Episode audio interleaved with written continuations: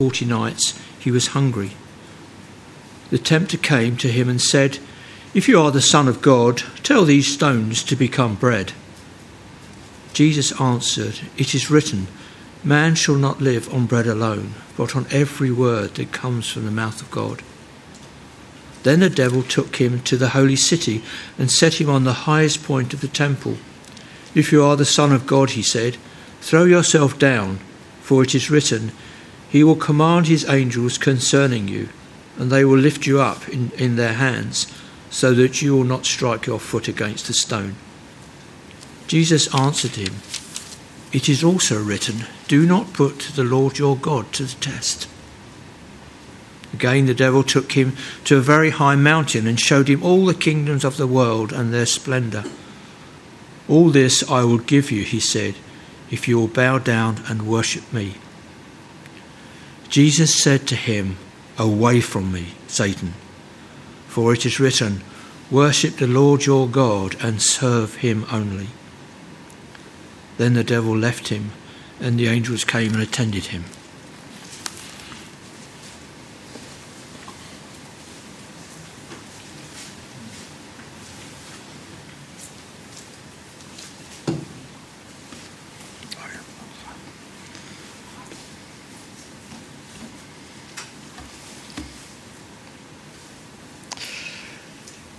Uh, good morning, everyone. Nice to see you. Uh, if you don't know me, I'm Sam, one of the pastors here.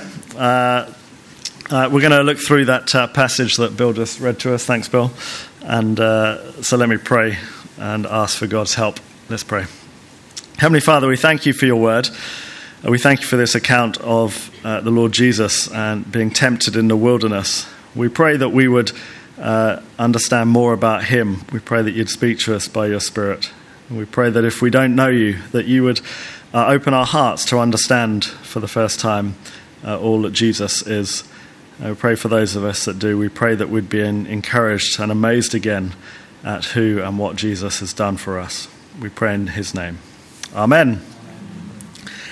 Uh, well, I feel it's uh, we're slightly overdue for a when I was in Africa story. Uh, I don't bring them out too often, although some might disagree.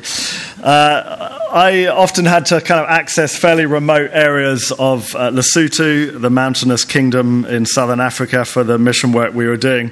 And so, naturally, being British, uh, I decided to that the only vehicle we could use was a Land Rover Defender. There's a picture of one on the screen behind me. there it is. That's Zeke. I think trying to escape. Just get back into the car and uh, go. Uh, and in all my journeys, uh, I only once had to use the winch that was on the front of the vehicle. Uh, admittedly, I was messing about, so it wasn't actually going to do anything important whatsoever. But uh, we got stuck in a riverbed. Here's a picture of it, uh, trying to get up the bank back up uh, to somewhere you could actually drive. Uh, and we uh, attached the winch, uh, wound out the cable, put it around a tree, uh, and we were about to uh, start pulling the vehicle out. So the cable tightened, uh, the landy kind of strained, the wheels turned gently to give it a bit of extra help. The tree stood firm, firm and smoke poured out of the winch, and it didn't do anything, and it broke. Uh, it's quite reassuring to drive around in places like that with a winch on the front of your vehicle because you know when there's no one else around and nothing else around, it's going to save the day. However, knowing the winch is there and the winch working, demonstrating what it says it is, is a very different thing. Uh, last week, we saw Jesus uh, being declared as the Son of God, God the Father saying, This is my Son whom I love. Uh, the Holy Spirit anointing him, uh, descending on him like a dove.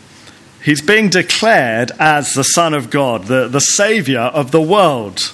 It's a full house of heavenly heavyweights, if you like Father, Son, and Holy Spirit. The Trinity declares who Jesus is. He is the perfect Son of God, fully human, fully God come to perfectly obey his Father in heaven, to deliver humanity, to save us all from our sins, to be in relationship with God again.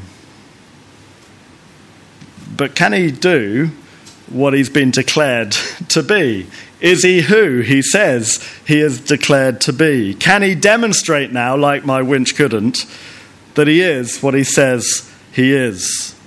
And he needs a, a real world test to accomplish his mission, to demonstrate to us uh, to put it another way, uh, it's easy to stand in a murky river. If you remember, Adam showed us a picture of the, the River Jordan. It's easy to stand in a river, be baptized, voices come from heaven, doves descend. It, that's easy, isn't it? We could all do that, just stand there. It wouldn't happen, but we could have done it. It's quite another thing to face what we'll see to be the most immense temptations and yet resist them without question to not step one foot out of line with the Father's will. If Jesus had failed in what we're about to read and think about now, uh, if he had just once in his entire life put a foot wrong before God, then hope for humanity, hope for us to be reconciled to God, all of that would be lost. And that's, I think, why we have in part this passage today. So, verse 1 of ch- chapter 4, Matthew. Then Jesus was led by the Spirit into the wilderness to be tempted by the devil. It was God's will that Jesus be tempted. This isn't a mistake or an accident. Uh, let's be clear God does not will anyone to fail when we are tempted. But just as he allows Job to be tested and tempted in the Old Testament to prove his faithfulness to God, so now Jesus is to be tempted. God allows it to prove his faithfulness, to demonstrate who he has been declared to be. Uh, so let's turn our attention uh, to these three temptations. Uh, the first one I've called living by God's word. Living by God's word. Have a look at verse 2. After fasting 40 days and 40 nights, he was hungry. You don't say. Uh, he is hungry, all right. I, I, I struggle to fast for more than about 40 minutes. Uh, 40 days is quite an extreme achievement. Uh, it's generally considered uh, to be about the limit of human uh, uh, being able to survive fasting for 40 days. Uh, he'd have been drinking during that time, but to go without food without, for that long, he's uh, verging on approaching death. He is physically, mentally, and, and you would assume spiritually on his knees. How often Satan picks those sort of moments for us as well. So, verse 3 the tempter came to him and said, If you are the Son of God, if you are the Son of God, tell these stones to become bread. I mean, a thought of just a little bread after 40 days and nights with no food. How desperate he must have been for food.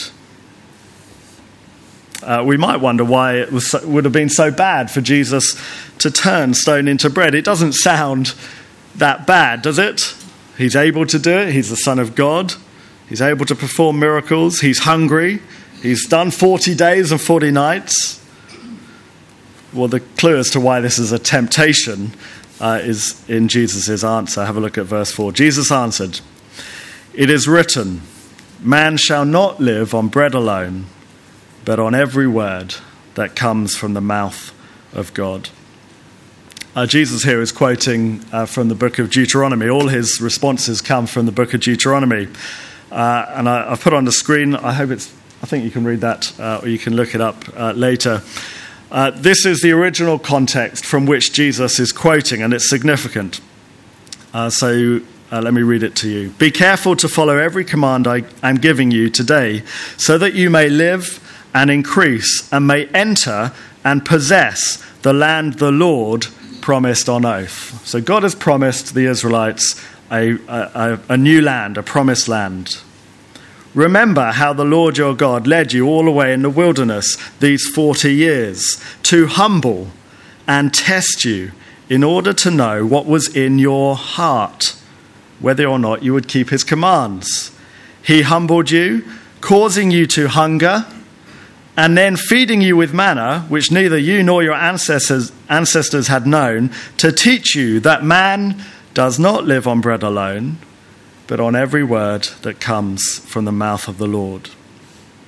Uh, when the Israelites escaped Egypt, uh, they had to trust God's word. That's what this passage is about. They had to trust that God's promise to their ancestors that they would inherit a promised land. There was a, an aim, a goal to what they were doing in the wilderness, that they would uh, inherit a land of flowing with milk and honey, that God's word would be true. They had to trust that in the wilderness. It's pretty easy to trust God when everything's nice and easy, when it's all comfortable, life's comfortable, everything's sorted everything's handed on a plate, it's quite easy to trust God in those situations. It's quite another to trust God when life is hard, when you can't see what's at the end. You don't know the way forward in your own strength. And that's what God does with this testing for the Israelites in the, the wilderness. He humbles them through hunger.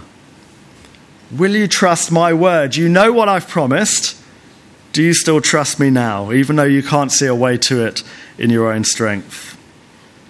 Uh, so it's in hunger and pain, perhaps uncertainty, in fear, when we are humbled and weak, that our trust in the Word of God is tested. It's when we don't have enough bread that we demonstrate that we need the Word of God to live.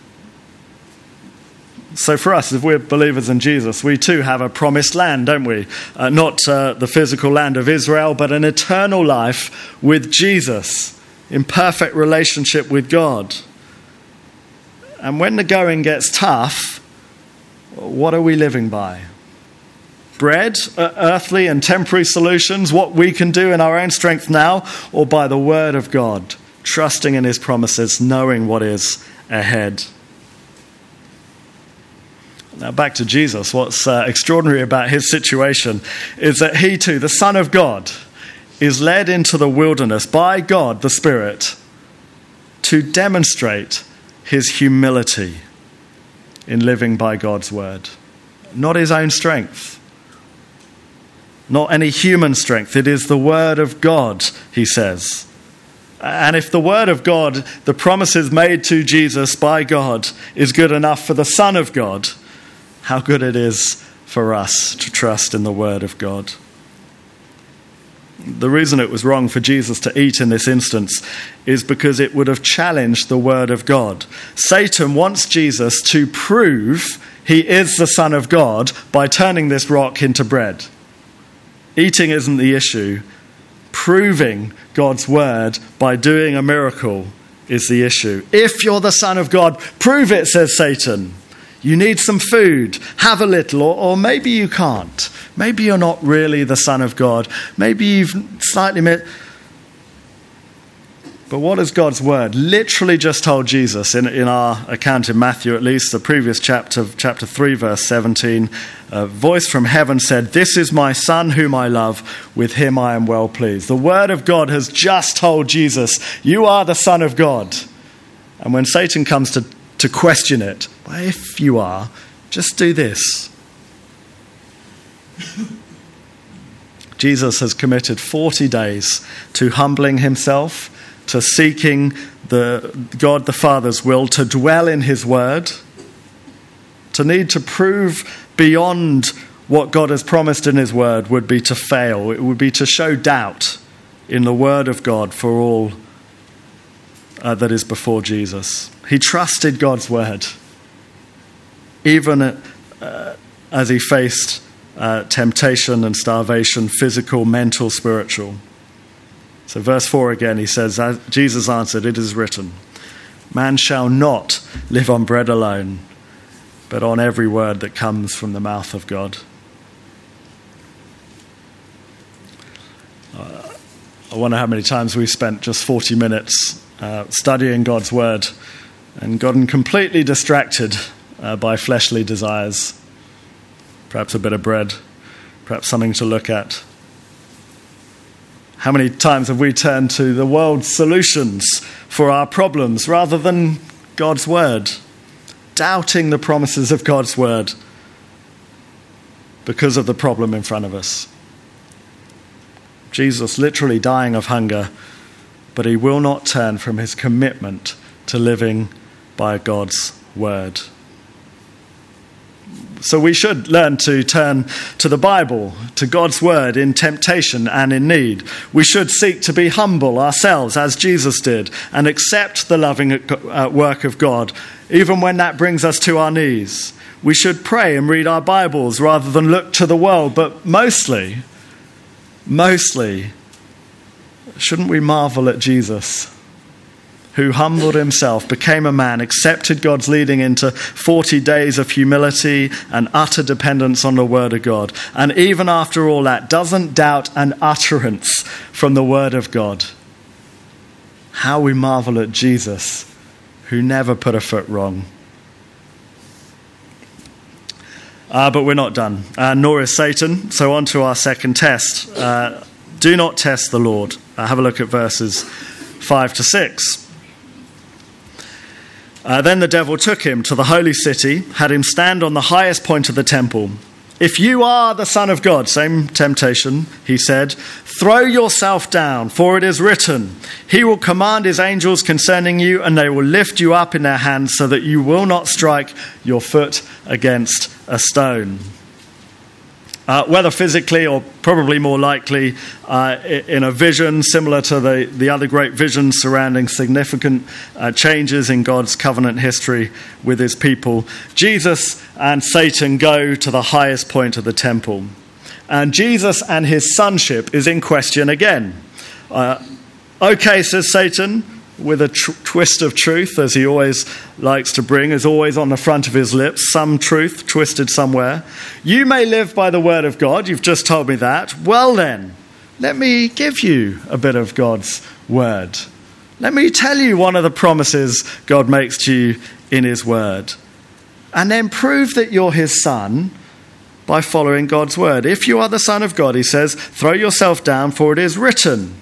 He will command his angels concerning you. They will lift you up in his hands so that you will not strike your foot against a stone. It would be foolish, I think, to think that temptations are always obvious. Uh, Satan hardly stands at the doorway to our churches with horns on his head and a pitchfork in hand for all to see. No, he's in the pulpits He's in the friend quoting scripture to us. No wonder the New Testament is full of warnings against false teachers from within the church. Satan quotes God's word to Jesus. And so uh, Jesus responds with another quote from Deuteronomy, this time from Deuteronomy 6, uh, verse 16. Uh, the full verse uh, back in Deuteronomy he says this, I think it's on the screen Do not put the Lord your God to the test, as you did at Massah. Uh, now, Massah was a place uh, where the Israelites grumbled in the desert, in the wilderness, uh, that they would rather be back as slaves in Egypt than free in the wilderness and thirstily traveling through the wilderness to the promised land. Uh, Israel was so sinful that they desired slavery to an enemy nation than trusting in God's word of the promised land to come. That they would be a great nation, that they would have an inheritance before them, and so they test God. Give us water, or we won't follow Moses any longer. We, would rather die. Send us back to Egypt. Why, God? What, why have you led me in this way? Why is my life like this? Why does this keep hap- happening? I preferred my old life. The irony is painful to see. Uh, it's familiar to our ears, isn't it? when we put it like that. Why, God? Why is my life like this? Why did you let this happen to me? I preferred my life before I even knew you. Now I just seem called to humility and sacrifice. I'd rather go and do X, Y, or Z than go to church again or, or have to get to a home group or, or to read God's word or to pray or to humble myself. It's a testing of God, certainly a testing of His patience? Have, have we forgotten the promise of eternal life before us? Have we forgotten the first temptation where we can trust in the Word of God, live by it? How we need a Saviour in all of those times. How we need a Saviour like Jesus. Uh, the irony, uh, Jesus' previous like, life, unlike ours, was one of actual glory. And ma- he wasn't a slave in Israel, he wasn't a slave to sin. He was in the heavens with the Father in glory and majesty. And yet, even though that was his previous uh, time, he does not grumble at the Father's request for him to give it all up. He becomes man. He will ultimately die. He's in the wilderness starving after 40 days. If anyone had a better life before, it, was, it is without question Jesus. And yet, he will not test the Lord. He will trust and live by God's word. He will not elevate his own importance despite being the Son of God. He will not force God's hand into serving him by throwing himself off this temple just to make sure he is the Son of God. He will not respond to the taints of uh, Satan to prove again that he's the Son of God. How too we must learn to accept a humble life before God. How too we must not test God or force his hand in prayer. We must not des- demand that he serves us in some way, as, you know, we deserve it. We ought not to begrudge God's leading into difficult times. How often we fail and, and test God. We force his hand. Do this, God, or else. But our Lord, Jesus, our Saviour, does not put a foot wrong. How we marvel at Jesus again. He faced the same temptations we faced, only worse. The glory of heaven is behind him, and death on a cross is ahead of him. Surely a little test of God, just to make sure God's word is true, just to make sure he's the Son of God. The, the stakes are huge. Yet he would not test God's plans and ways. He would not elevate himself and force God's hand. He succeeded in a scale beyond our reckoning or experience so that we may benefit from his perfect life. How we marvel at Jesus. But we're not done, and nor is Satan. The third temptation living the road marked by suffering. Uh, we've seen Jesus accept humility rather than elevation at every step. He lives by God's word. He will not test God. He will not force God's hand to prove God is faithful. And of course, uh, Jesus knows uh, the Old Testament scriptures. He knows what is before him. He knows the word of God that's been promised and said about him. And before him, he knows is a, mar- a life marked by terrible suffering, a life that's going to be marked by persecution. His friends will betray him.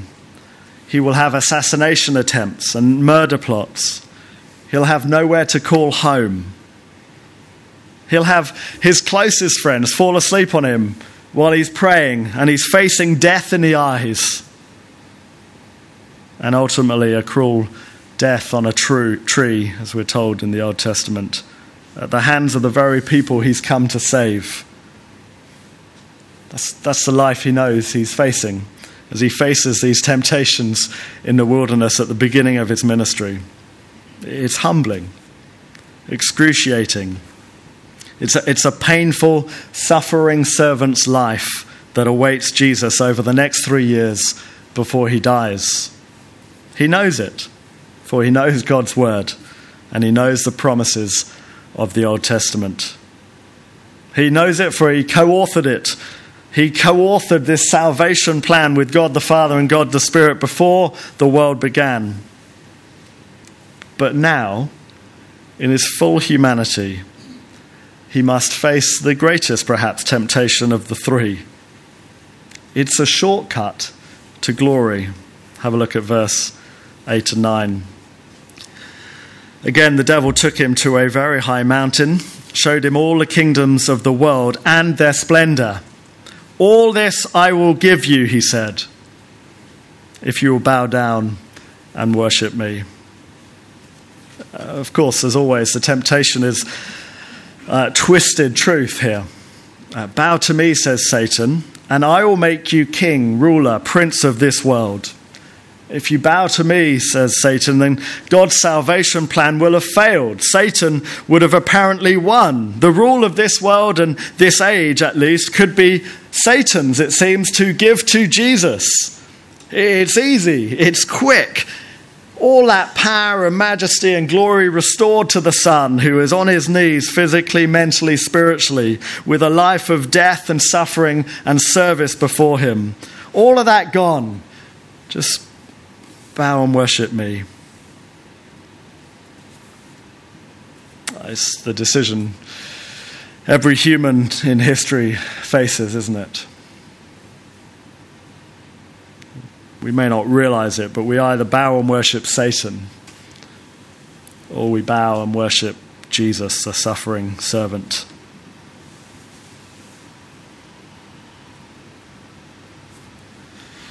Without God's help, we all choose Satan. That's what the Bible teaches us. It's why Jesus had to come. But Jesus doesn't choose Satan. The perfectly humble Jesus is so simple in his response. Verse 10 Jesus said to him, Away from me, Satan, for it is written, Worship the Lord your God and serve him only. Worship the Lord your God and serve him only. Uh, again, we're back to Deuteronomy 6. Uh, as the Israelites uh, received the precious law of God, the headline message throughout all the laws, the Ten Commandments, the laws, the principles that surround them, are summarized in this phrase Worship the Lord your God and serve him only. I choose suffering, says Jesus, because it pleases the Father whom I worship. It is the way God has chosen to demonstrate his great love for his people. Every mistake that Israel made, I make right in these temptations, says Jesus. Every mistake that anyone makes from this day forward, I make right in these temptations, says Jesus. Every rebellion, every sin, every temptation that is given into since Adam and Eve uh, took the fruit till the last baby born when Jesus returns. For them, says Jesus. For you here in Worcester Park in 2022, says Jesus, I choose humility. I choose to live by the word of God for the glory of God. I accept the path before me without testing. I choose suffering and death, for I worship the one true God of eternal love. I reject the deceiving devil who has fooled every other human that ever lived. How we marvel at Jesus.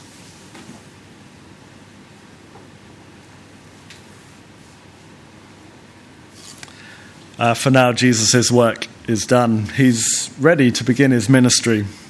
It's been declared who he is Father, Son, and Holy Spirit. It's been demonstrated who he is as he stands against Satan and trusts in the Word of God. And so the angels attend to him. He's restored to physical strength. And it is time, as we'll see next week, for him to preach the Word of God. Let us marvel at the perfect, humble, suffering servant, Jesus. Let us see him before us as we face temptation and sin. Let us copy his example in trusting in the Word of God, in choosing humility in all things. But most of all, let us accept the perfect life of Jesus in our place through belief, through repentance, and through humility before him. He has conquered sin and evil. He has died in our place. The promises in God's word of our salvation and an eternal life, an eternal promised land with Him, is sure because Jesus has achieved it. Let's marvel at Him. Let me pray.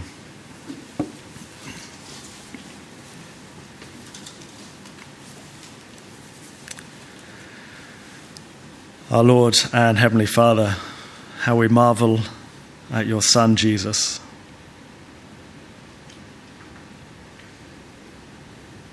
If we don't know him, show him to us afresh today.